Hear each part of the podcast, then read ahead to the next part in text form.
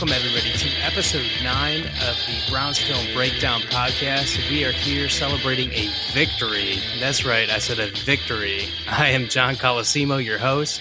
I am here as always with Jake Burns, who is present in the building when they did it. Jake, how are you feeling tonight?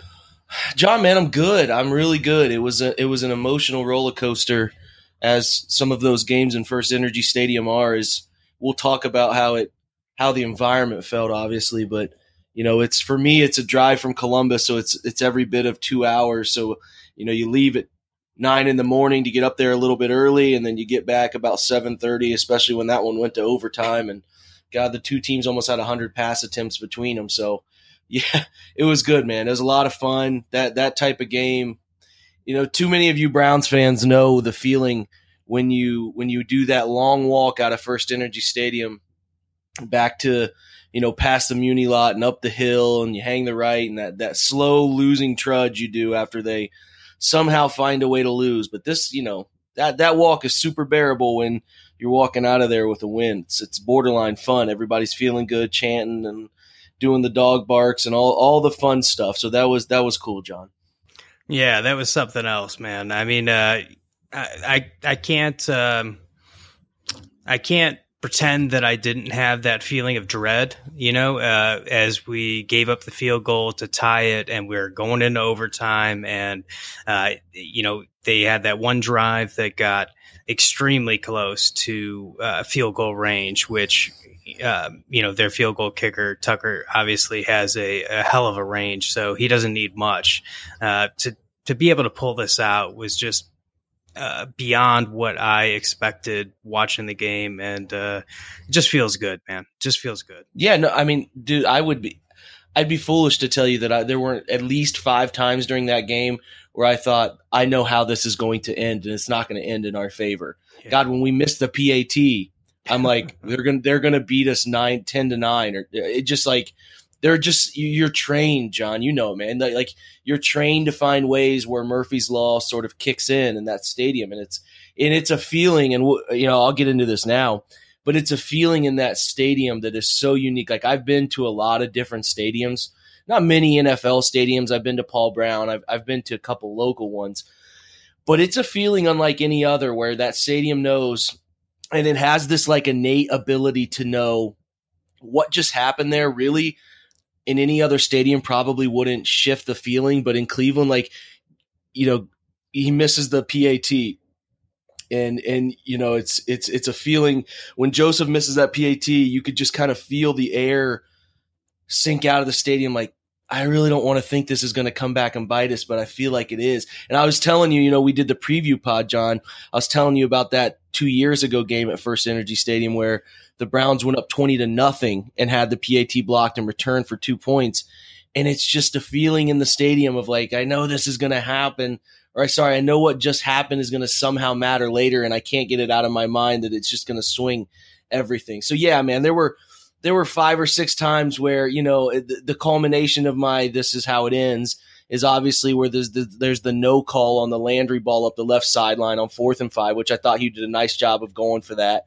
And, yeah I'm like, well, it's just two Joe Flacco dumps over the middle and a Justin Tucker 50 yard game winner. Like that guy's about as money as I've ever seen.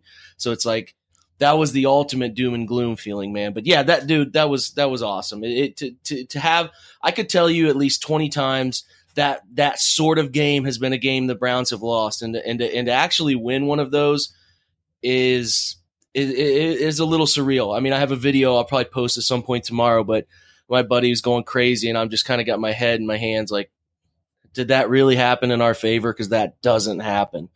Yeah, especially against the Ravens. All right, because you know, yes, uh, the Browns love inventing new ways to to lose a game and those kinds of things, but I think like really a lot of those happened against the Ravens.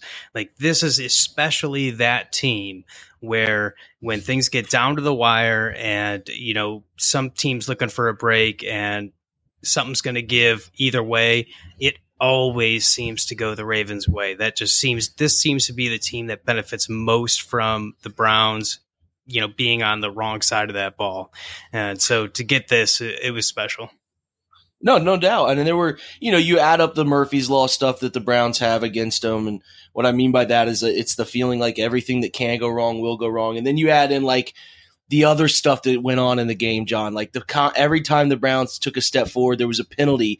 It felt like that brought them back. So like every time the Browns took a step forward, it felt like the officiating was taken. And I'm, I'm, I'm really trying, man. Like I don't do conspiracy theory stuff with officiating. I don't do it, but man, I just can't help but feeling like, and I tweeted it out, that the Browns are playing to some sort of different standard because a lot of the calls that get called, now there are some very obvious things they do, but some of the calls, like these hands to the face and a couple of the holdings were like, I mean, I, I don't, I don't really see it. Like Baker made that nice run up the left sideline. So he, he kind of stayed in bounds. You know what I'm talking about. He stayed yep, in bounds and, and ran for like 25 yards the holding call on Harrison was when he got bulldozed by Suggs and just kind of held on to brace himself from falling on the ground really hard. Phantom. It's just total phantom. Call. Yeah, I just and then there was the block in the back. I mean, I, I all I'm saying is it feels like some of the calls with the Browns the past two weeks have been calls that you could call on every single play. And it just feels really strange. Like I'm not going to deny that they're they're committing some penalties, and I don't think that there's a conspiracy theory out there, but it does feel like they're this could just be a sort of weird thing, man, like a one off or a two off here, but it does feel like they're being held to this different sort of standard. And it was really frustrating as a fan.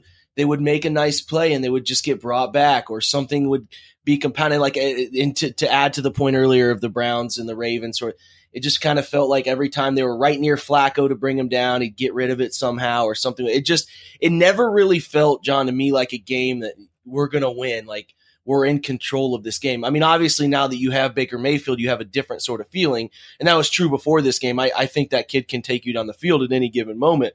But like, it was, there was really nothing that made me feel great about us figuring out a way to win that game. It took, it took some heroic efforts on a couple plays that we'll talk about that swung the game. But no, I, I was, mean, I was genuinely surprised honestly yeah win you know i i was definitely waiting for that shoe to drop and uh, in the in the kick, you know what I mean? Like yeah. the kick gets blocked, tipped, and if you you know some people were questioning. I was having a conversation with a couple friends on the way home, and like it didn't get blocked. It was just a back kick. No, if you listen to the Instagram the Browns posted of the kick, you can hear it go thud thud, and when you hear it, hear the ball kicked and then tipped, it's a boom boom. And Willie, or sorry, uh, Joseph talked about it too. So it did get tipped because when it, it came off of his yeah, when it came off his foot, it was good. It looked like a normal rising kick and it got tipped. So we'll watch the film breakdown, but you can certainly see where it starts on a normal trajectory and then just sort of started, you know, ducking sideways when it got tipped. And if you really put the phone, your phone up to your ear and listen to that Instagram post of that kick, because they have a, the Browns social media team is like right underneath the field goal post. So they have a really good view of it and a really good audio of it. You can hear the thud thud. So it did get tipped, but I mean, just that's that's that's weird, man. It's it's the type of game that they lose so often, and to have some things break their way, they were really due for that. In all honesty, after the Oakland game and how that shook out, and obviously New Orleans and how that shook out, they were really due for that. So I think you could say that you know two two and one probably is about fitting for where they should be. You can always play that we should be five and zero oh card, and like that's fine, cool. Like I, there's a way you could get to them being five and zero. I'm not stupid. I don't miss that point, but sometimes you got to understand that not everything breaks your way. So, yeah, I mean, two, two, and one is fine. Some of the games, and I, I tweeted this out earlier too. Some of those games that look like, man, we how are we going to play with those teams? Aren't as daunting as they look like. Tampa Bay is going through a real issue defensively. Fitzger- or Fitzpatrick came back to earth. The Falcons are a mess defensively. Um, Denver gave up 200 yards to Isaiah Crowell today. um, so yeah, man, there's a there's a there's a lot of winnable games on this schedule. A team I'm really interested in playing is Cincinnati because they're good, and that's going to be a fun one um, matchup wise, which obviously we'll talk about way later. But yeah, from an immediate gut reaction, you know, when you're processing everything on the drive home, just a game that we don't typically win, and it's that culture changer, man. And I and I just keep going back to number six, buddy. Absolutely. No, Baker uh, Baker had to hang in there tough, you know. And I guess to let's let's go ahead and get right into it so that we talk about this. Let's, uh, let's get into the Browns offense versus the Ravens defense, and uh, some of the points that we had on the preview show, where you know I brought it up a couple times, where I was worried about that strength on the outer edges, and uh, it seemed like our tackles really struggled with that most of the game. It seemed like Baker was under pressure for almost half his dropbacks. What do you think, Jake? Yeah, we'll have to check how the all 22 looks and stuff like that. But from the naked eye, when you're watching, and I'm watching live, and it's tough to see O line play live, but there was no missing the fact that there was no aggression from the tackle position. So sometimes you'll hear coaches talk about being passive aggressive and passive. So what I mean by that, John, is you're passive at your pa- your kick step, you're passive getting back, then you're aggressive delivering a striking blow on about that second or third step, and then you're sort of passive again and you guide him. Some coaches talk about being aggressive, passive aggressive. So delivering that first blow on your initial step back then being passive and letting him respond, and then being aggressive to what his response is. The Browns aren't doing that. So what they're doing or what their two tackles did today. Now there's no doubt that the middle of the field is is pretty sloppy. They need to resod that thing at some point because the, the middle of the field terrain, as with all football fields, gets sloppy after a certain point. The Browns bring in and they have another home game next week. So but you could feel that their footing was never set. So obviously you know, when you're playing against the Ravens, you have to be able to handle Terrell Suggs and Desmond Harrison. If if you've talked to anybody or understand his game, he's not strong yet. He doesn't have a great amount of core strength per se. So there was no doubting that that Hubbard at right tackle, and then obviously um, uh, Harrison, a left tackle, were just being driven into Mayfield. So this is this is where Harrison's going to have to figure it out because the scouting report was eventually going to show us a weakness, and I'm kind of surprised it took this long. And maybe maybe John like Terrell Suggs is just that good. I mean, he's a freaking bull, dude. Sure, like he's good. Sure. He's a man. So you don't face Terrell Suggs every week, and Terrell Suggs is a bull rush to preem. So you just kind of got to anchor and try your best and go on. So I'm, I'm not. This is not a well, Desmond Harrison's terrible. Like I'm reading some of those things on Twitter. Like he's not terrible. He's a very workable player, certainly raw, but uh but there was a part of his game that really got exposed. Now I got to really dig into Chris Hubbard because I don't know what's going on. But to your point, John, yeah, I mean, from a pass stamped passing standpoint in this game, the tackles were a big issue. They seem to have, or at least felt to me, pretty often on straight drop stuff that he was, they were being pushed into his lap and it was Mayfield was just trying to work pocket presence to elude them. So when you're a quarterback, you go through pocket maneuverability drills. So you'll have two guys on the edges and you'll blitz them either upfield. And if those two guys go upfield, you're stepping up. If one goes inside and one goes upfield, you're kick stepping, sliding over and stepping up and vice versa. If they both go inside, you're spinning out and trying to find a way out of it. So like quarterbacks work that stuff. And that was what you saw Mayfield really having to do is is every drop I have to figure out what the tackles are going to give me so I can figure out where to kind of maneuver within the pocket to get where I need to get. You'll you'll see it. Like if you rewatch the game, you'll notice Baker trying to feel that out. And as a quarterback, that added pressure of I got to figure out what the hell my tackles are doing to to figure out where what you know sort of time if it's not a quick throw, if it's an intermediate or late building concept.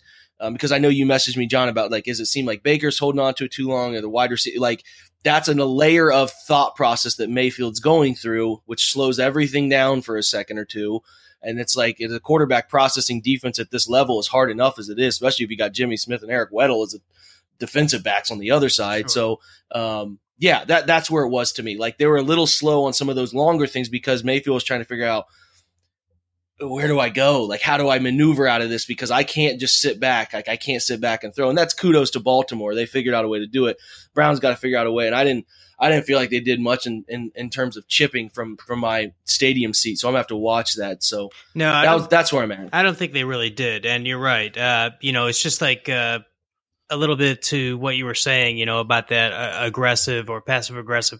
You know, it definitely didn't seem like our tackles were landing an initial punch if that makes sense. You know, uh, they they definitely weren't getting any kind of a slowdown, and uh, it was tough for Mayfield. And at times, you might have even felt, uh, say, third, fourth quarter, uh, you might have even been a little worried that he was getting a little rattled. Uh, but I think that uh, ultimately, you know, he bounced back in the end and was able to make a couple of plays. He was very slippery. He he did a fantastic job of slipping a couple of would be sacks, mm-hmm. and you know, it was just a it was a tough situation. I think he was under fire for a lot of the game, and it's like when we talked about in the preview. Uh, I wondered, you know, could we protect him long enough to exploit some of those zones? Because, you know, Baltimore's going to cover really well uh, on that first read, and you saw that a lot. Baker didn't really have a lot of times where he was able to, you know, hit that first read decisively like he has in previous games, and uh, you know, without being able to comfortably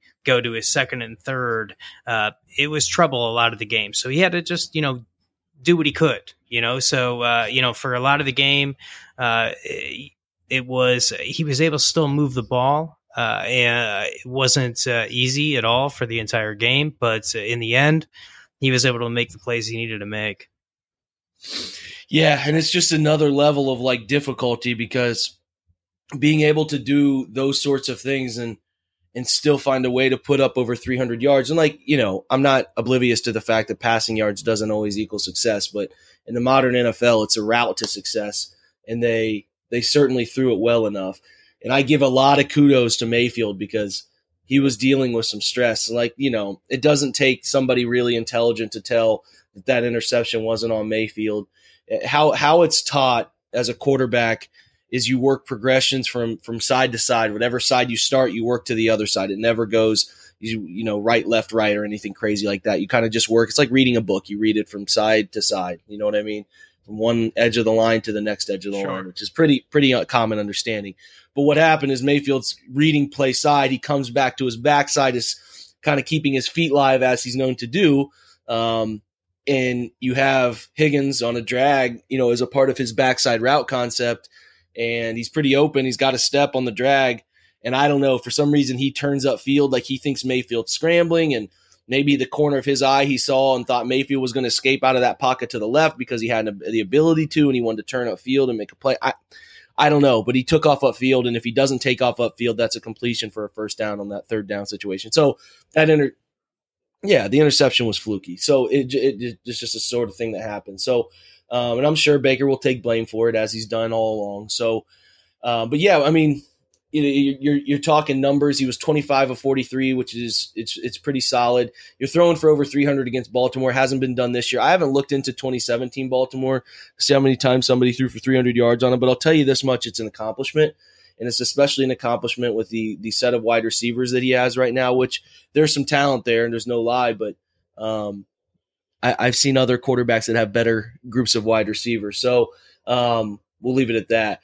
So 342, even, you know, include overtime, you take out the Willies' catch. He's right around 300 by the end of regulation. So it's close, but nonetheless, 58% completion should have been in the mid 60s if his guys hang on to throws that he put on the money.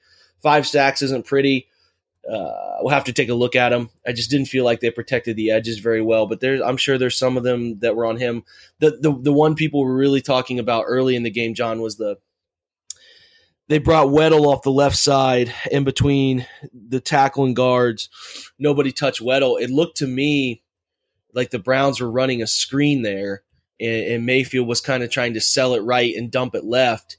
We'll, we'll watch it. It's going to look really weird on film because the running back gets caught up with the end so it's just it's strange. That play was strange altogether. And uh, yeah, I think it, either it, way that ended up being a mistake on Harrison's because uh, or Harrison's side because Harrison yeah. and the running back both ended up taking uh, the end and leaving Weddle uh, on the inside in between them. I think it's just a, a mix up. They end up, you know, they have enough blockers there. They just made a mistake and both go for the same guy. It could be, and it, and it certainly could be I just I get I get a little nervous when I assign blame because I don't know. So it, it you know when a, when a back is out, he could he could just be trying to sort of sell upfield and then take off on a screen like a dump. You know how like quarterbacks will throw those screens where they dump it inside the end. Do you know what I'm saying? That they do that on occasion. I think Mayfield was probably a little bit slow and didn't realize that blitz off of his backs. And this is just me talking. I'm not saying either one of us are right, but he could be he, he has to see that they brought an extra man even if they would have gotten a touch on him that heats up your screen concept. So he needs to really turn and see it quicker. Because really when he got hit from behind the ball he hadn't even really looked left. But you could see what the linemen did. They they kind of chucked and released like it's a screen. So i you know it, their screen game is pretty bad. I, they they they did run one quick wider screen wide receiver screen that was that was solid. But you know it I'm not sure how much success NFL teams in general have with screens anymore. I think we get two ends of the spectrum. We have a defense that just doesn't understand that, oh, they're letting me go. I, I can get to the quarterback. Yeah, I'm gonna go. And then they like they get they, then they that that key third down the Ravens had, you know, to tie the game Yeah. where they, they the Browns sent to eight guys after him. It's like 17 You know- yards. It was it was yeah. uh, frustrating. Yeah, the Brown. So we get like the Browns defense, which is pound your head against the wall against the screen, and, and the Browns defense is they played great today. So I'm not picking out negatives. I'm just pointing out two things, and then we get our offense, which is just kind of it feels like defenses read screens that we throw better than anybody else. So you know we're on we're on both ends of the spectrum there. But moving on, man, we'll talk about Hyde. I thought Carlos Hyde played well. 17 carries for 63 yards. Late in the game, they got away from him. I thought it was a game he could have gotten over 100 yards. It kind of felt like that to me when they were running in between the tackles and letting him be patient. They ran a ton of duo, which from up there, I, I could be wrong. I have to break it down, but it felt like they were running a ton of duo and kind of letting him guide his path. So when you run duo, duo stands for two, obviously. You have two double teams at the point of attack. And how you can tell duo is really the lineman step opposite of the back's path. Inside zone, you're running your your running back is going a certain direction and the line's initial step is in that direction. So that's usually an indicator right off the rip. But in duo, you leave the Mike backer untouched and you you cut off of him. So um, I noticed a couple times they did it early, look good. I think they ran a couple outside zones where he kind of bent it back inside. But yeah, I thought I thought he played well. He was pretty patient early. Again, late they got away from it. It was desperation throwing time. So like mid fourth quarter on, they didn't really give him the ball very much, but he was fine. What did you think? Now there were some really good uh, tough yards from Carlos, where like I truly uh, was happy to have him on my side. Like there were some tough, tough yards, and like you said, uh, a couple ones where he was very patient uh, and got some yards where there weren't too many there. Uh, if uh, you know, if he had just been a little bit uh, less patient with the blocking, so I definitely thought Carlos. You know, overall had a had a very good game against a tough defense, and uh, there was definitely a case or two where I was happy to see him get some some hard earned yards there. Yeah, without a doubt, man. He thought he played well. They gave Duke the ball five times. He had the 15 yard run in overtime, which was a really nice run. Um, it- I don't know. They they have to find a way. I, I'm not. We're not going to have this conversation again, but they just have to find a way. I they they paid the guy money, top 10 running back money in the league. Like find a way. I don't know what that way is. I've suggested a hundred different ways. Those guys are smarter than me. Maybe like here's my thought, John like if Duke can't handle different things, sort of like playing in the slot, flat motion, taking a jet handoff, different quirky ways to get him screens, different ways to get him in the slot against linebackers, or even split out wide against linebackers. Like if he can't handle that, then why did you pay him? Like that's where I'm at with it because you you're paying a guy good money to sit on the sidelines and uh, he only had six true touches in the game. So Let me belt off about uh, about this a little bit, Jake, because sure. uh, I'm a, I'm a little pissed. Okay, look, you have a game where uh, Higgins got hurt. Okay, so we are we are down to playing Willies. Okay, and you have a fantastic receiving back, uh, and we're still playing this guy like he's a gadget back or uh, just there for third and longs where you're gonna dump a screen off to him to try and cut that in half or whatever. No, this is not like this is not good usage. Okay, this guy is a fantastic route runner. Okay, he's a very very good receiving back, one of the best in the game, and in a game where you lost one of your important wide receivers in Higgins, how he wasn't worked in more and instead Willies was like, I, I mean, I, I just kind of feel like uh, Todd doesn't seem to understand what to do with this guy, and and it really upsets me. I, I don't understand like what their their goal is, what they're what they're trying to do with him, because he certainly is not worth the money if that's what you're trying to get out of him.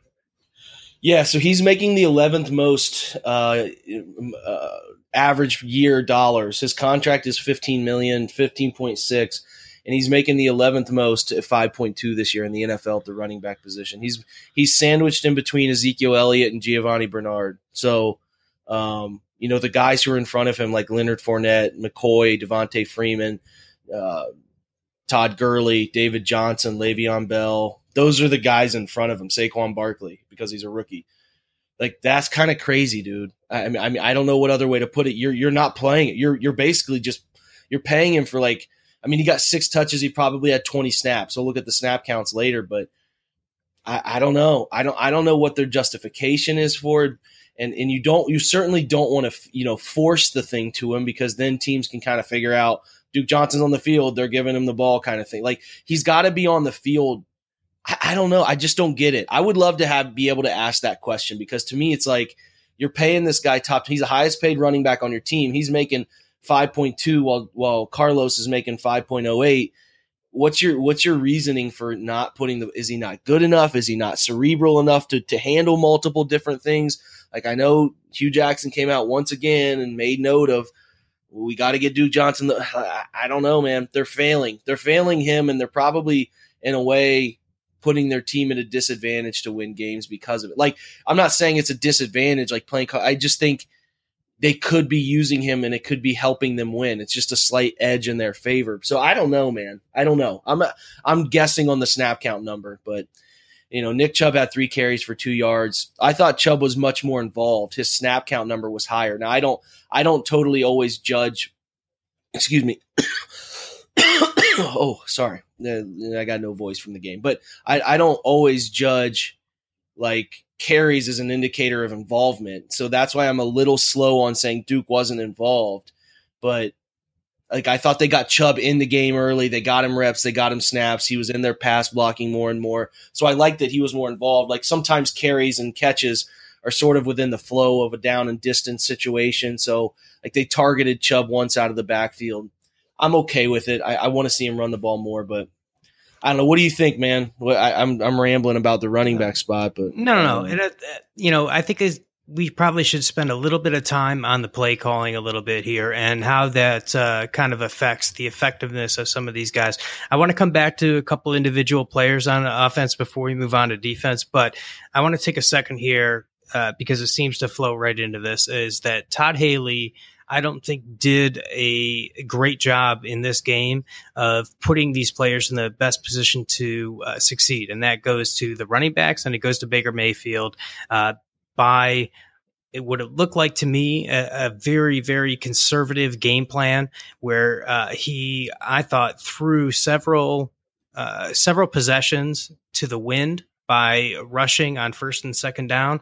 And I felt like for a good portion of this game, if he had flipped the pass rush ratio on its head uh, for what he chose, he would have made the run game stronger and he would have made things easier for uh, Baker Mayfield. And before I turn it over to you real quick, like I just want to say, like Baker Mayfield, I think even going back to preseason, all right, this guy is has been put in a ton of third and long situations. And he is converting in my opinion i don't have the numbers in front of me and i will get them for uh, for our next pregame show.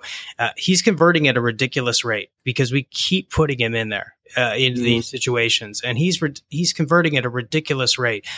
But that was a terrible situation to put him in in this game, and it made the tackles look worse. Putting him in consistent uh, third and long situations, it made everybody's job harder. And uh, you know, from the running backs to Baker Mayfield to the tackles, everybody. And uh, I think that uh, I think it was really hurting us this week. Did you see those types of things? Yeah, I don't. I, I'm just gonna. I'm gonna have to watch it. I certainly was in the stands feeling like I could predict what the Browns were going to do, and several times I did. Uh, I would say majority of the time I had a feel for if they were going to run it or throw it. Um, so like I, I just think Todd Haley is sort of like a B coordinator. Like I think he you can win plenty of games with Todd Haley. Like he's gonna do some quirky things like the direct snap to Duke. Like he's gonna come up with some quirky things that can work here and there. And um, you know, with Mayfield, Mayfield's gonna make him probably look a little bit better than he is in some situations because you're right talking about you know Mayfield. One of Mayfield's best traits is his ability to complete situations that you shouldn't you know probably com- com- complete in terms of third down. I would say 80% of quarterbacks in the NFL are, are very unlikely to complete third and longs. Like 80% of them, I feel good about saying I don't want them in third and seven plus. And I think Mayfield's in the 20% number of all those guys. So Good point. like he, he he's good. He's good in third downs. And it's just a knack. Like sometimes it's, it's literally just a knack for being like a guy who rises to the moment. And he's, he's clearly a guy who rises to the moment.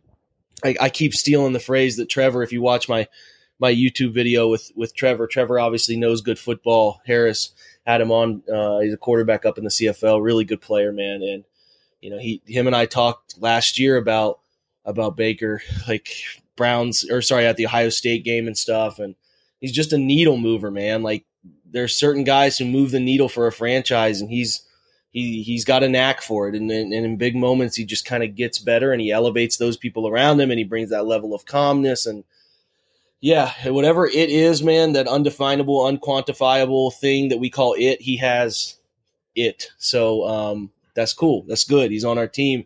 But yeah, I, I don't think we're going to ever put Todd Haley in terms of just like, man, look at the matchup that he got right there. Like, I feel like if you gave, you know, Sean McVay this off, and now Sean McVay is like the A plus coordinator right now calling plays. He's the head coach, but he's their OC. Right. Like, I mean, Kyle Shane, like, I feel like there's so many weapons that it should be like, man, look at how they got Duke Johnson isolated on this linebacker right here and picked it apart. Like that, that should be a thing we're saying all the time.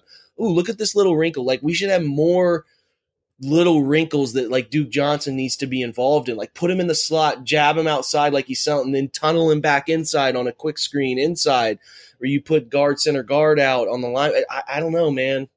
I don't know. I just don't think that they're utilizing that player enough. And to me, especially when you lose Higgins, like you mentioned, John, it needs to be a big part of what you do. And even if you have Higgins, he needs to be a big part of what you do. So uh, that to me was a problem. And, and, and until I, I, have yet to say in two years breaking down tape now, they're like, man, they got the they got Duke Johnson earned his paycheck today. And, and maybe I could once or twice last year, but so far this year, five games deep, they have not put him in a workload position. And it, I'm not saying workload is hand him the ball in the backfield, but get just different things, man, because he's capable. And if you don't think he's a capable receiver, go back and watch 2017 week one against Pittsburgh, where he was open a couple times on different routes up the field, and DeShone just missed him. Like there's a route early in the game where he is on a five vertical concept, and he's got it. He's got a step, two steps, and he just misses him. And it's like, I don't know why he's not doing more. Like he should be that player. He should yeah. be that Tyree. I say Tyreek Hill knowing that there's not another Tyreek Hill in football. Like people got mad at that. That tweet kind of took off, but like someone came, a couple people came back. Well, there is no other. I know there's not another Tyreek Hill. Like that dude is a flash in the pan. Like he's great. But that role is a thing, and that role should be usable for somebody like Duke Johnson. And that I'll continue to say it. No, Jake. Uh, there's a there's tape of him at New Orleans. Uh, you know, juking, not juking people out of their shoes because it's a route, but he routes the shit out of their nickel corner and gets a huge amount of separation. This guy is capable of, uh, he's one of the few people on this team uh, capable of getting that type of separation. And it just doesn't seem like they're interested in using him quite like that or they're still learning or whatever the case may be. But Duke Johnson is a fantastic route runner. Uh, and you put him on a safety or a linebacker and good luck. I, we, I don't know, man. I'm not trying to pull the I'm smarter than the OC card. Like that's not my goal. It never is. But I, I need to know. I would love to get like Todd Haley at a bar with a beer, which is probably a bad thing to say about Todd Haley, but um, yeah, no shit. Just yeah, just just have him have a candid conversation with him and be like, man, why don't you guys use Duke Johnson to do? Because maybe he maybe he'll tell you, maybe he'd open up and say, hey, man, like that guy can't handle it. Like we run this shit in practice for the guy all the time, and he just he just continually botches it, and we can't trust it. And like that that to me is a sufficient answer. That's fine. But then my next question would be, hey John Dorsey, why did you pay him that money then? Like why why if if he's if he can't handle it or your coaches can't get that out of him, which that's cool. That that happens to players all the time in the NFL. why did you give him $15 million? Like that, that's a fair question. So it's either management botched this whole thing with Duke or the coaches aren't getting what they need to get out of him or even giving him the opportunity to get that kind of stuff out of him. So somebody's wrong here. And, uh, we'll just, you know, we'll just, we'll just have to see. But, but on, on the receiver aspect, you had Landry with five catches for 69 yards on 10 targets. Uh, Njoku was a factor. Um, I got a little frustrated with him in game. I had to delete that tweet because I, I've been a big Njoku supporter. Like through thick and thin, people argue with me. Like I think the guy is obviously a freak of nature athletically. Um, you know, his body's ridiculous. He's young still, but he's got to figure out a way to make tough catches. Like the ball down the left sideline probably got tipped late in the game. That's fine. I'll watch it. But the ball where Baker is is going earlier in the game gets out of a uh, it's a scrambling situation up the left sideline. He's got to find a way to get that ball caught. Like he's got to find a way to make those plays. And the Browns need him to because they're going to keep throwing him the ball now. It just all I'm saying is this. If he doesn't like he had six catches for 69 yards, he was fine. He had a long a long play of 24 yards. He caught some balls over the middle, made some nice catches, but he has a knack for dropping balls that are important. So if he doesn't figure that out, he's going to draw ire from the fan base and eventually it's going to be a problem like they're going to have to consider whether in big moments like are we going to play Seth DeValve or are we going to play Darren Fells or whoever because it's it can't happen it just can't happen like what happened when that ball got tip dropped late in the game I look immediately at the body language of the the Browns players on the field and they're pissed like they're they're all throwing their head back because it was dropped. Like, and again, I, I get it. It probably was tipped. I haven't watched it again yet. I've It only was, thrown it was. yeah, I've only thrown up one clip on Browns from breakdown. But what that body language tells me, John, is they didn't know it was tipped and they just thought it was dropped. Like he's dropped a lot of passes before that matter. So it's a problem is all I'm saying. And I, I want to be right about this guy. Like I've been, I've been on that train. I've been preaching about he's one of the only tight ends at the age of 22 to do things like Gronk and Tony uh, Gonzalez and, and Aaron Hernandez. Like he's on that short list of young tight ends who who did some things at the age of 22, but he has to figure out a way to bring in consistent catches because that's what they need him to do. No, I agree, Jake. Uh, and I, I'm going to go out on a limb here, and I'm going to tell you, I think that you're going to feel better about him uh, on Wednesday than you do today. Uh, you know, this is back to back games where he's setting career highs for catches. Uh, he had five last week. He had six this week. Uh, a couple of really important ones, especially on that uh, on the drive uh, in the two minute drill to get that touchdown. Uh, and you know, uh, where we talked about, remember when I bitched about. Um, getting Cook out out there on the on the edge against Kindred against Oakland, uh, and how I don't see us doing that. Uh, we actually did get the uh, Njoku out there on Humphreys. Not quite Mhm. as good a matchup as as that one, but they got him out on the edge against uh, Humphreys. Made a great move. Got a uh, you know good good catch for twenty, and then the very next play he got in the seam for twenty. Um, you know, I think that I agree. I, I share your frustration on some of that, but I, I'm going to go out on a limb and say I think you're going to feel better once you break down this tape on Njoku as far as what he's bringing to the offense. I think that we're starting to scratch the surface of that. Uh, I agree. He's got to he's got to break that kind of uh, trend of dropping big passes. Uh, you know, I can say like I my experience really doesn't matter, but I, I know that like th- these like slight little tips like uh, happened on that one uh, on that one play where he dropped it, uh, they can make a big difference in trying to catch a ball. And I'm not trying to make excuses from him or for him, but I, I do think that he's taken a step in the right direction overall, even if some of it was uh, exasperating today. Uh, like I said, like I'm going to go out on a limb. I'm going to say when we talk to Jake on Wednesday, I think you're going to feel better about him um, than you do right now. Uh, but uh, one other thing I want to talk about too, while we're on these tight ends, is what happened to DeValve. He catches that one huge uh, pass when we're backed up into the end zone for 20 yards. I didn't see him the rest of the game.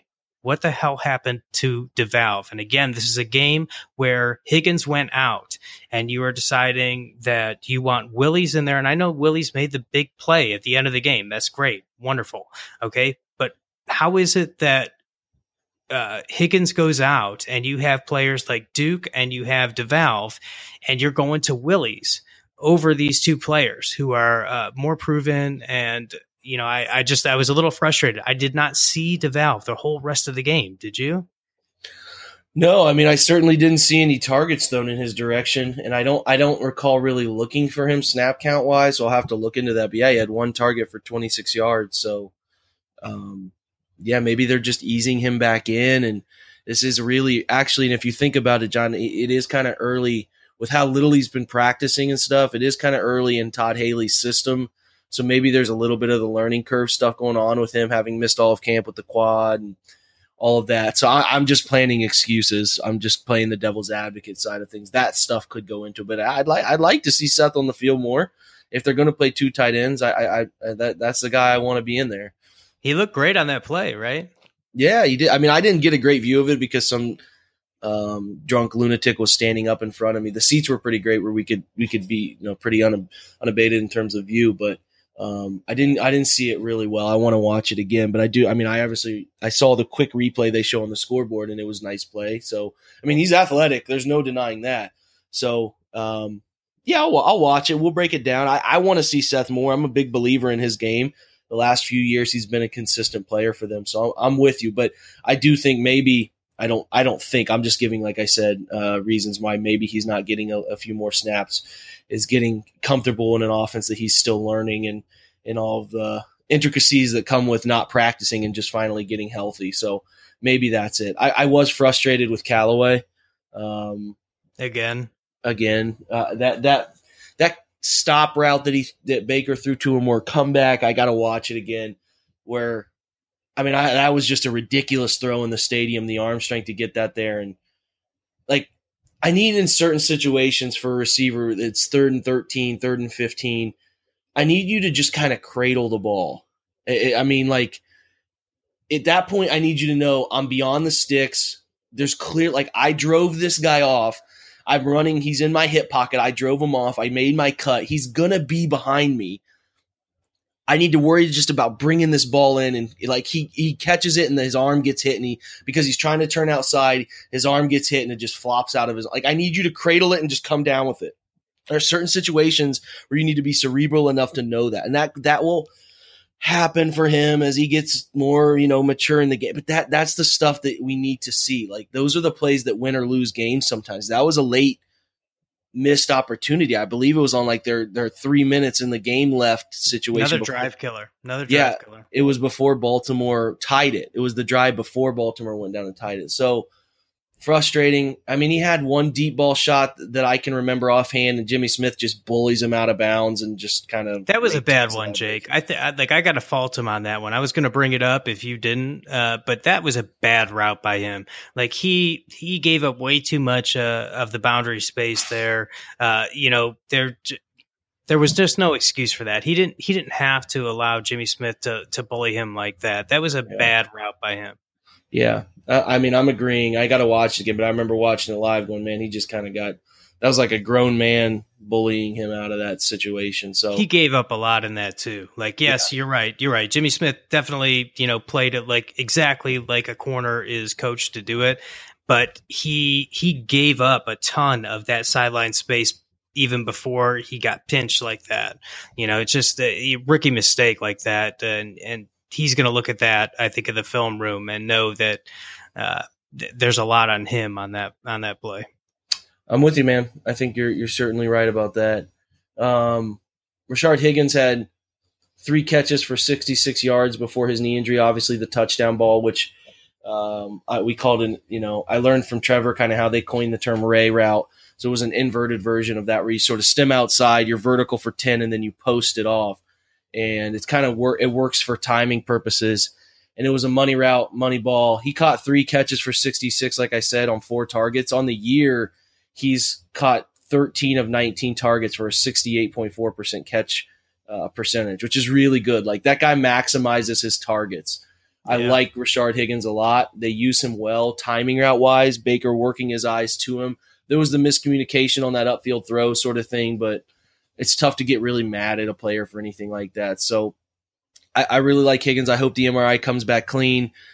obviously, if it doesn't come back clean, or even if it does and he's out a week or two, the Rishard Matthews saga is going to be interesting. I know he's coming in this week, and you know, people at the OBR, the people with sources. Um, you know, uh, you I guys who follow too. the OBR know that they might they might still poke the bear with Dez Bryant. So we'll see. Um, and I, I, don't ever doubt what Lane has to say. Every a lot of what he says comes to fruition. So um, we shall we shall see. But they they probably need to add another receiver. But eh, you know, Derrick Willies three catches on five targets, sixty one yards, has that thirty nine yard huge game when it mattered. That sort of man down, step up play thing is awesome. So. Um, you know, maybe maybe Willie's can find a situation where he plays a little bit more.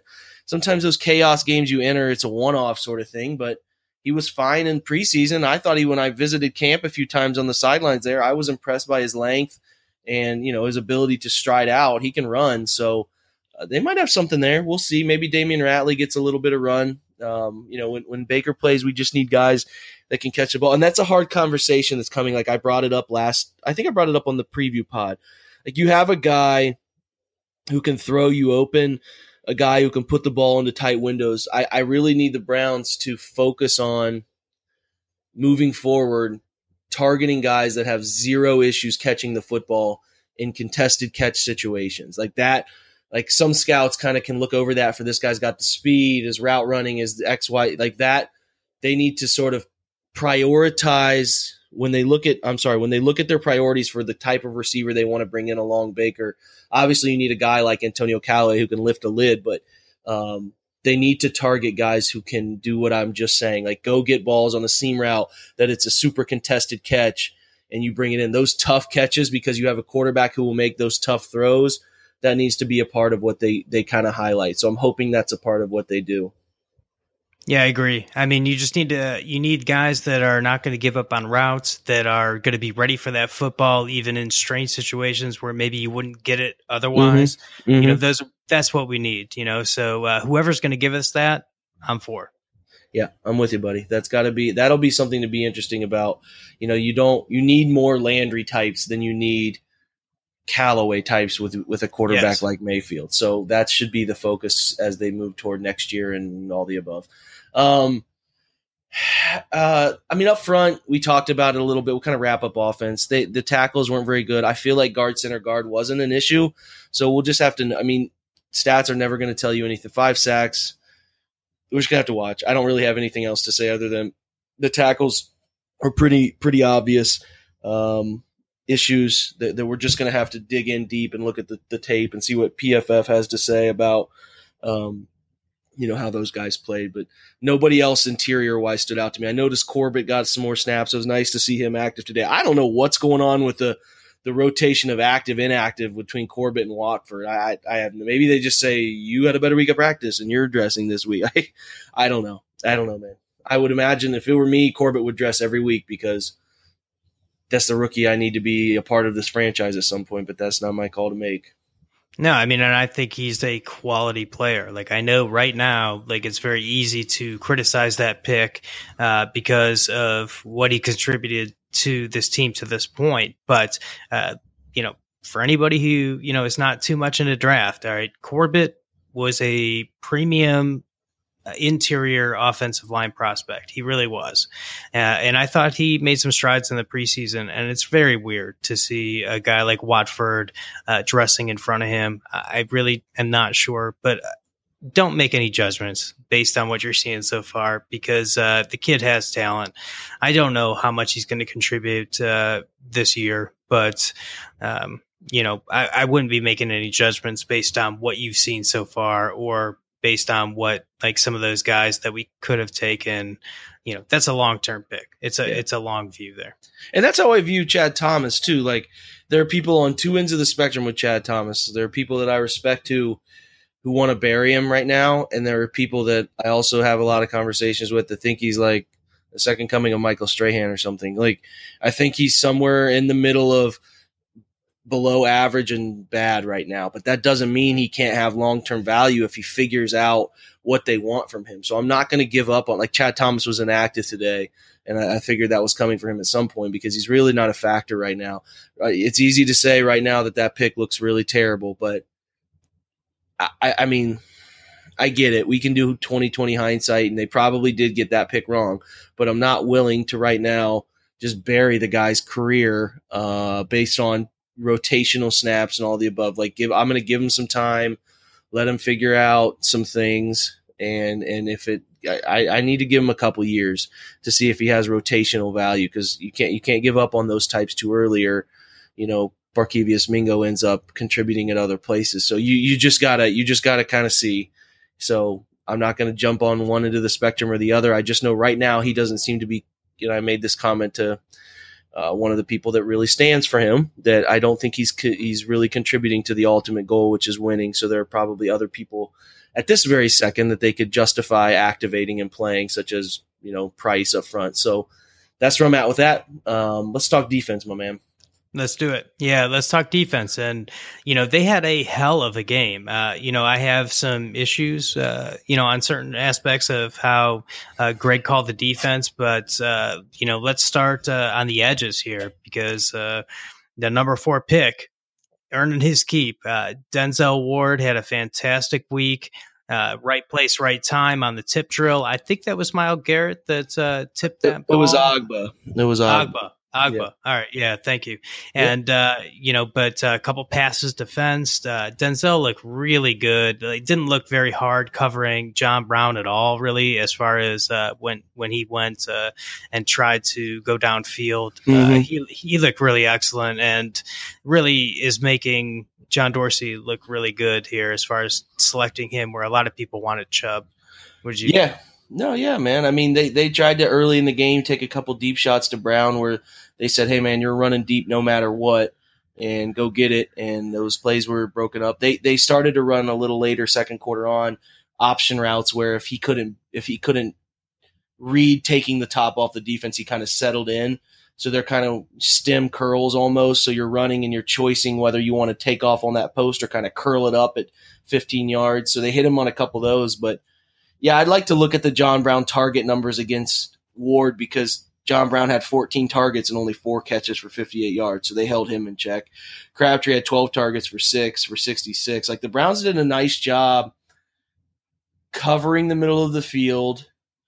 I mean, they gave up 298 passing yards, but that was against 56 attempts. So, I mean, that's crazy. That's that's really good. They had an interception, the Ward one, like you talked about. But yeah, Denzel Ward's good. He's he's everywhere. He had a blocked field goal. He's everywhere, man. I mean, he's he's a culture changer too on that side of the football. They got a secondary culture changer type guy, and they got a front four culture changer type guy. So, um, you know, nothing but positive reviews. And if you look at it, and I try not to have any bias here, but I'm not. I mean, maybe you could say Derwin James is is in the mix and Darius Leonard is in the mix, but I mean, there's every every bit of a reason to think Denzel Ward is in the running for Rookie of the Year. I mean, the Browns clearly have the offensive front runner for Rookie of the Year playing quarterback. So, I mean, it, it wouldn't be unheard of to win defensive and offensive Rookie of the Year on the same team, which would be really rare. So, yeah, Denzel played a great game. They they gave up, and the only guy who really hurt him was Buck Allen out of the backfield. He had eight catches for for or sorry, eight targets, six catches, forty four yards, and then Snead had seven seven ca- sorry, seven targets, five catches, fifty five. So those guys like did their damn, but the Browns played that sort of bend but don't break defense, and it was good, man. Like that's who they are. That that was the team I felt they've been all year. Last week was just really strange. I felt like there was a lot of miscommunication going on and it could probably be tied to, to Mitchell being out. But EJ Gaines played his butt off. I mean, I he thought, really did. He yeah, really man. Did. And he he had an interview on you know, Cleveland Browns Daily this week where he talked about I've never really been a bench guy who comes in, so it's been a really hard adjustment for me. I've started the last two years, and this is uh, so starting this week is really what I'm used to. So and you know, it translated. He played really well. I know he had the, he had a groin or hamstring injury too, so he played through that. And I, I didn't think Baltimore ran the ball enough. They only ran it 12 times Collins ran it 12 times for 59 yards, and they were behind too, so that plays in a bit of a factor. But they ran 25 times for 116 yards, but I felt like, really felt like they could have run for more. What did you think? Yeah, they uh, they definitely could have. I, am sure that losing Collins for about a half, it seemed like. What uh, happened there? You know, I'm not totally sure. I thought they were checking him out concussion wise. Oh, uh, but I thought he, they benched seemed, him because of the fumble. You know, I, I could be wrong. Uh, definitely, some of this is on feel uh, and what I saw on Twitter. I, I thought it was uh, looking at him injury wise, but you could, I be right there. I was at the game, man, so I have no clue. But I just in the stands, I had thought about like, you know, on the low, I had a prop bet going about 17 receiving yards for Alex Collins. I thought was going to be like the money lock of the year, and he didn't play after that fumble. So I thought maybe that they were just kind of yanking him because of the fumble. But you could, I, you uh, when you watch the game on TV, you can see. You know he's on the bench in the concussion protocol tent and all that stuff. So I, I, you know, I at the game you don't know. So, um, yeah, staying staying in like the secondary. Uh, just uh, you know, Randall. I think again, just so sure tackler, and I don't think they tested him very much. I don't think they wanted to. Uh, I thought Peppers had a pretty damn good game. What did you think there? Yeah, he was everywhere, taking on a lot of blocks. Only had four tackles, but you know, whatever. He he's he sets an edge and takes on blocks and does some different things. And what what Peppers does won't always show up in the box score, which is okay for me. So yeah, I, I thought he played well. I got to watch it again, but a lot of immediate reaction people were saying that they thought he played well. So I'm I'm kind of in that mold too. Um, Jamie Collins had 12 tackles, and Kirksey had 12 tackles, and Joe Scobert had uh, you know nine tackles. Sorry, Joe Schobert. I always screw that up. It's an old habit. 12 Mhm. tackles apiece for the. I mean, when your linebackers are scraping, cleaning 12, 12, and nine, those are that's a good day. Collins and Kirksey both had a TFL. That's what you want, man. That's what you want.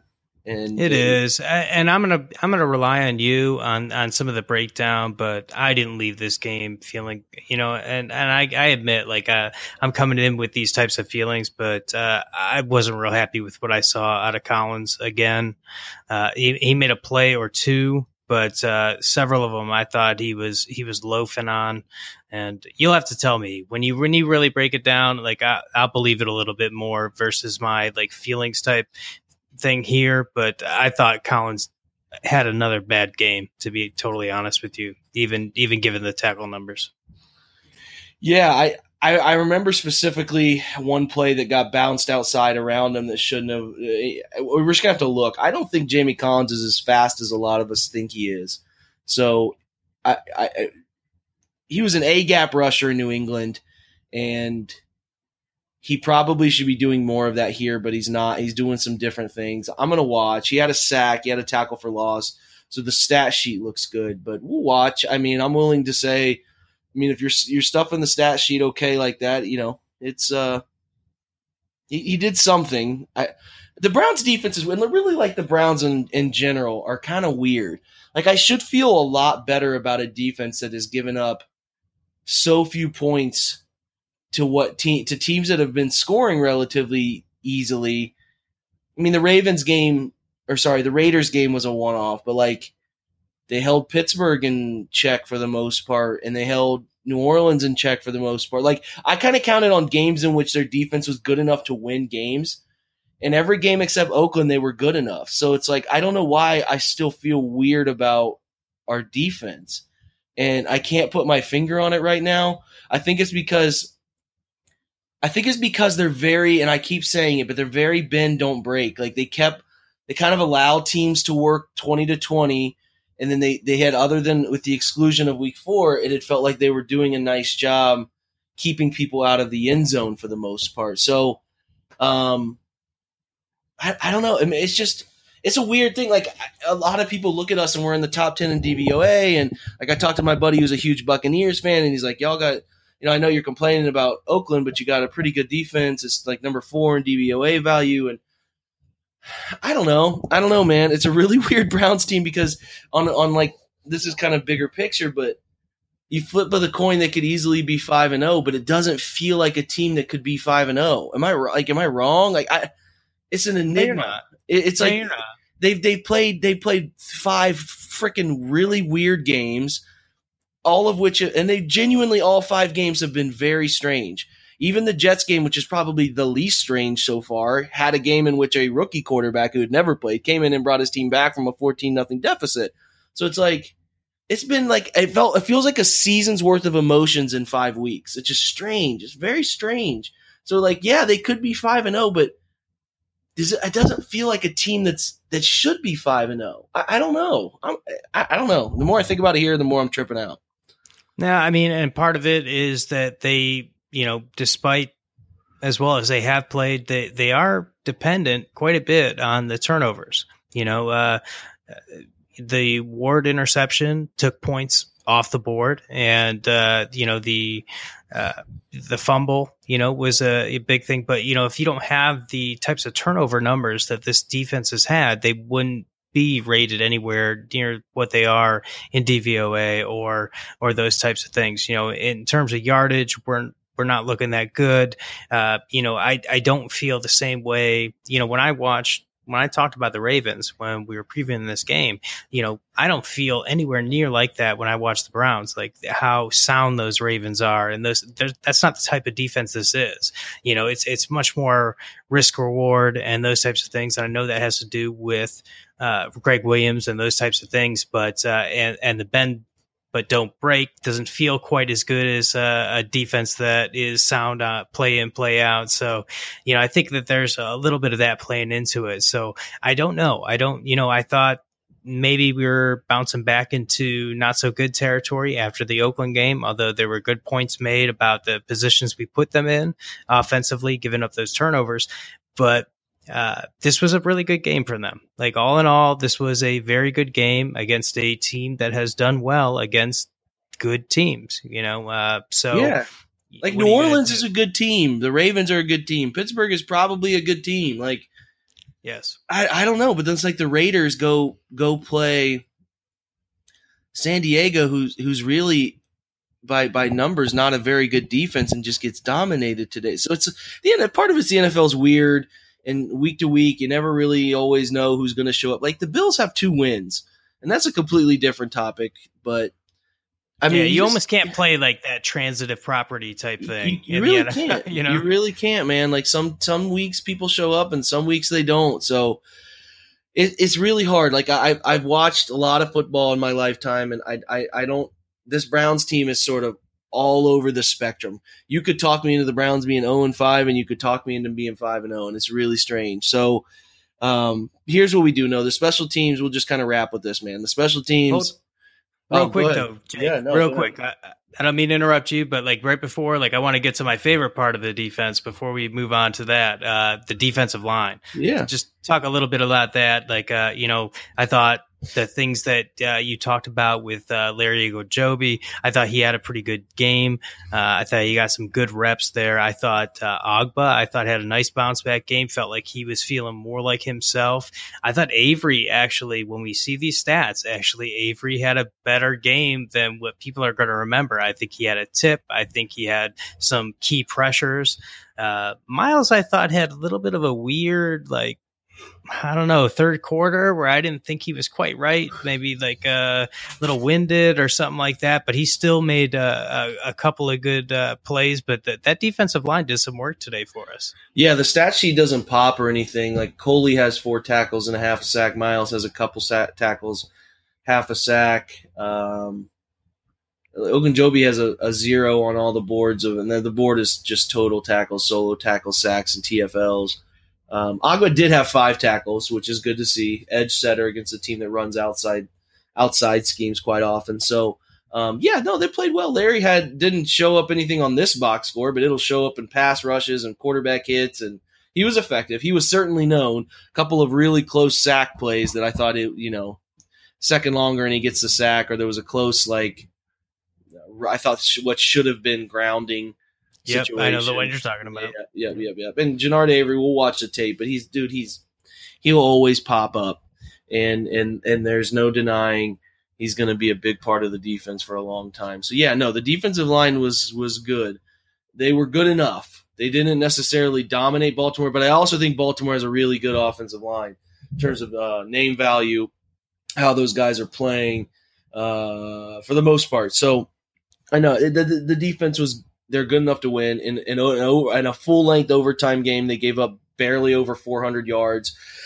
You know, kept Flacco to only you know near near 50 percent completion percentage. 29 of 56. They were they were good enough to win, and they they were the reason we won that game. And I can say that now about four, like I said, four of the five games they've been good enough to win NFL games, and that's saying something. To to four or five games You know what I mean? And you're right. A lot of it, John's tied to the risk reward nature. Like we'll see them take a heavy risk and it creates a big play, but then you'll see them send eight guys on the screenplay and it just looks like, God dang it. You know what I mean? So yep. you get the roller coaster of emotion. So I'm with you, man. All right, but yeah, like you said, uh, Roland, I just wanted to make sure that we uh, got a little bit in about those, and I'll, I'll be looking forward to your uh, to your breakdowns this week because uh, I think, like I said, I think we got a, a lot more pressures, uh, which don't show up in the traditional box scores. So, mm-hmm. Uh, but special teams, you were saying? Yeah, they're bad. I mean, they're not good. I mean, they gave up another. They missed two kicks. A couple kicks were missed. Can't miss PATs. Missed one of those. Missed a 55 yarder to win the game. Never now 50 yard kicks are never guaranteed unless you're in Carolina where they kick 63 yarders to win the game. But um, no, I missed two of those. I mean, even the winning field goal gets tipped, so we'll have to look at that. And another, they had a penalty on a punt return. They had a penalty on on a uh, punt team. It just continues. They're they're on track, and and this is not by any lying value thing. I'm throwing that out there. They're on track to be the worst Football Outsiders DVOA special teams unit in the history of the ranking. So um, they're keeping that MO up. I thought Peppers did a nice job in punt return situations for the most part. He's not. I don't think he's ever going to break you a long run, but he does catch the ball really well, and that can be underrated. Is having a guy back there you know is always going to catch the punt. So, um, yeah, that's they're not helping. They're still there's five weeks where I thought the special teams unit has not helped them win a football game, and that is uh, that's unacceptable. And, and, no, I mean, and, that, and, that's where I, I, made a tweet, and I'll shut up. But I made a tweet that said to, to, to have, and I'm thinking this in the stands, to have as much cap space as they have, and to have as waiver priority as they've had leading up to this point, to put that special teams unit on the field week after week. And I know that there are big, there are there are regular starters that are a part of those teams. Like I'm not that point doesn't miss me. But there are also certain types of players that you bring in who are special teams guys and to continue to trot that terrible special teams unit onto the field in all phases week after week and be a part of uh, they're they're putting forth losing efforts week after week is is so unacceptable. It is just it is so unacceptable. No, I agree. And uh, if we're not talking about, you know, if we don't have a an exceptional ind- individual effort by Ward to block that kick, yep. then we aren't even talking about a victory right now. You're absolutely right, man. So you know, uh, I know it's uh, it's kind of easy to brush that aside, but uh, they weren't good again. They weren't good again. They were good enough to lose another game for us had Ward not made that exceptional play individually. So, you know, you have to remember that they were absolutely good enough to lose us another game, yeah. if not for Ward. You're right, man. You're right. How we do on prop bets this week? Uh, you know, uh, the, let me see. Like, I don't, I don't necessarily have yours written down right in front of me, but I know, uh, you know, as far as mine, I know I had Baker over 250. We got there. Mm-hmm. Um, Chubb over under seven and a half touches. I know I lost that one. I try, I tried to go. I think you won that one. I think we each had one side of that. Um, I think that um, let me see. I think you had John Brown under a 40, uh, 1.5 40 yard plays. And I think he, I don't think he had one. I think yeah. he had the one large play, but I don't think it was 40 yards. I think it might have been like 26 or 30, something yeah. like that. Uh, let me see here. I went over Brown's two and a half sacks and I missed that, which I thought was a little bit surprising. We did yeah. have the pressures. Yeah, they did have two. Interesting. Uh, I took uh, Flacco under the 90 quarterback rating, and he was at about a 60. So I was happy to see that. That's a lock. I should have taken that one too. Uh, Collins, I know, uh, I think due to missing about a half, he was, I think he was about 60 and change in total yards. So he didn't make the 80. Um, I'm not sure how Hyde did on his 75 yard rush, and I don't think he got it. No, he got to 64. Interestingly enough, a site that I use, this is a little off tangent, but a site that I use had him at 64 and a half, and he finished at 63. And I'm also not convinced. it's getting late and it's getting wonky. And if you've listened to the podcast this long, like major props. But I'm also not convinced time travel is not a thing. Like I'm I'm almost positive Back to the Future. they have a guy who does this. He travels into the future and comes back, and dude, he he, he just knows. The, these lines are too creepy. They know. They have a guy. They, they have, have, a guy. guy. They have a they have a guy, yeah, and he lives in a mansion somewhere and he goes weeks ahead, gets what happens, picks the winners and losers. But these lines are too creepy, man. They're just too creepy. And I'm sure there's probably a, a for some sort of algorithm they use to formulate all this projection nonsense. But I'm also just not convinced a guy doesn't have a DeLorean and he's not going back and forth and doing this as his job. So there we are. It's 11:30 on a Sunday. I'm not saying that that's not the case. Yeah, that's where I'm at with it, dude. All right, right before we leave, uh, I just want to take like a couple of minutes here, like not even a couple of minutes, but Jake Baker Mayfield hitting the third down and eight uh, to Derrick Willies, making these things happen. It seems like we've got our guy. Uh, you know, how do you feel about this guy? Yeah, I mean, I think I've laid it out, but but it's it's it's interesting. You're two and a half quarters into the guy's career, or sorry, two and a half games into the guy's career, and you want to you want to try to avoid jumping to hyperbole. You want to try to avoid jumping to full on conclusions, but I'm just not sure how the situation around Mayfield will get any worse. So like we all have an opinion of Hue Jackson, his hand on the offense. We all have an opinion of the guys around him dropping passes. We all have an opinion of the undrafted free agent left tackle rookie. We all have an opinion of how Chris Hubbard's playing. I just don't get how with Mayfield it could get any worse for him situationally moving forward. I only think it can improve talent, structure, scheme, all the above. And he's still producing at a winnable, really, really winnable football level in the NFL. And that's that's saying something. Like in in these games. He's he's he's sitting at a sixty percent completion percentage. He's sitting at an eighty one quarterback rating. He's thrown a couple touchdowns. You know, he's thrown a couple interceptions now. I think he's thrown three interceptions. I can't really pin one of those interceptions on a missed read. Um, I, I, just don't have enough positive things to say about him. I'm I'm really hoping this isn't early career fool's gold type stuff, but but as I focus on the position, I focus on the feel, all of the things we loved about him. I don't think it is in any way a fluke.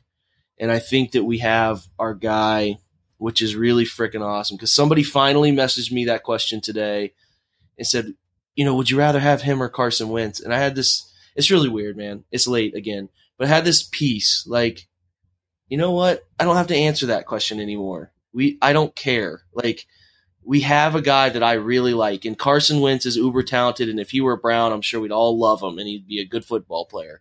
Maybe not Eagles version, but you'd be a good football player here.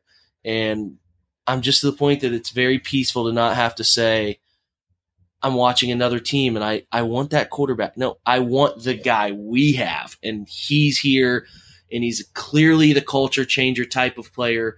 The Browns hadn't scored 40 points in a decade. They do it last week. The Browns haven't had a quarterback throw for over 300 on the Ravens in a good amount of time. He's one of the few to do it in the past few years in general in the NFL. He does it this week, and he cha- he leads them down the field, like you said, John, on this this this a play a drive situation where it felt like the Browns are going to lose this game, as we all know that feeling. And I talked to you about in the year the preseason, all the above about some guy is just going to have to come along that just overcomes all of that.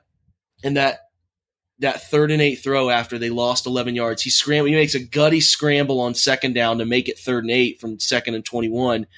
And then to have both tackles in your lap, sort of use your hand to steady yourself and move off of your right tackle, reset. He's sort of fading away, setting the feet in a sense a little bit to his right. And it's a crossbody money throw to Willies to make it a 40. I, I mean, I just, I don't know, man. I don't know what else you can say. I'll just say that as far as a debut and two and a half quarters go for a franchise like the Browns, digging them out of despair. And here's here's my comparison still, and I've said it since day one. He is Drew Brees reincarnate with a stronger arm, in my opinion. Drew Brees took the Saints from depths of despair and built them into something. That should be the path for Cleveland. What Drew Brees did in New Orleans is what Baker Mayfield should do for Cleveland. And I'm two and a half games in, and I believe my evaluation of December after I had a full on feel for who he was, and I believe it more now than ever. So it's it's just it's freaking awesome. That's what it is, man.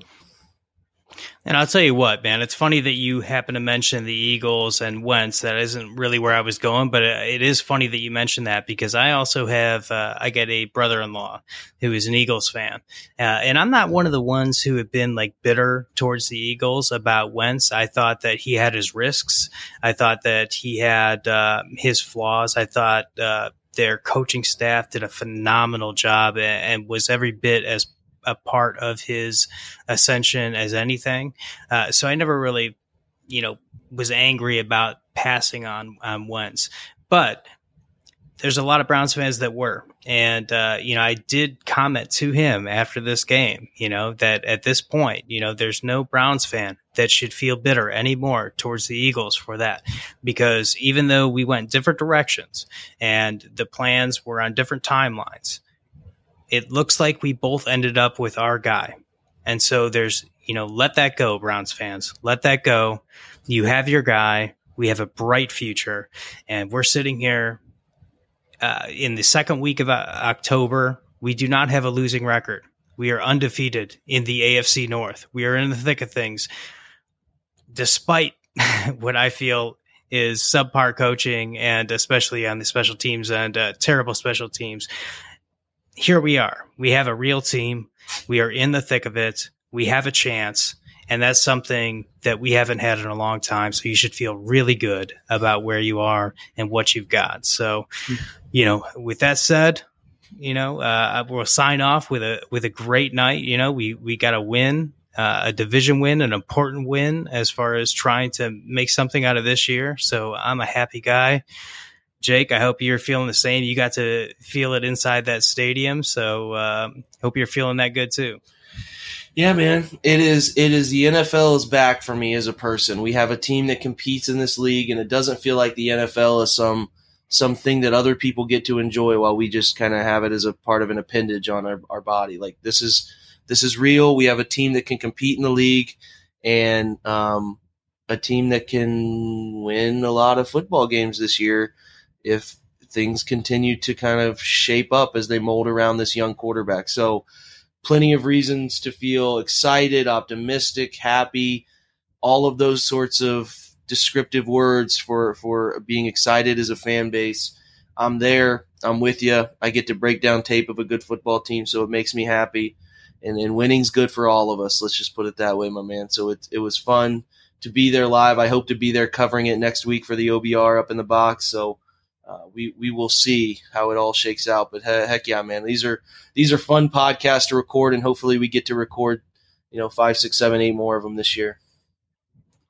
I agree, buddy. Uh, and uh, let's enjoy our victory Monday. And uh, I will see you later this week when we have a little bit of a closer look at at how things happen. All right, buddy. We'll talk soon, man. Go Browns. Go freaking brownies.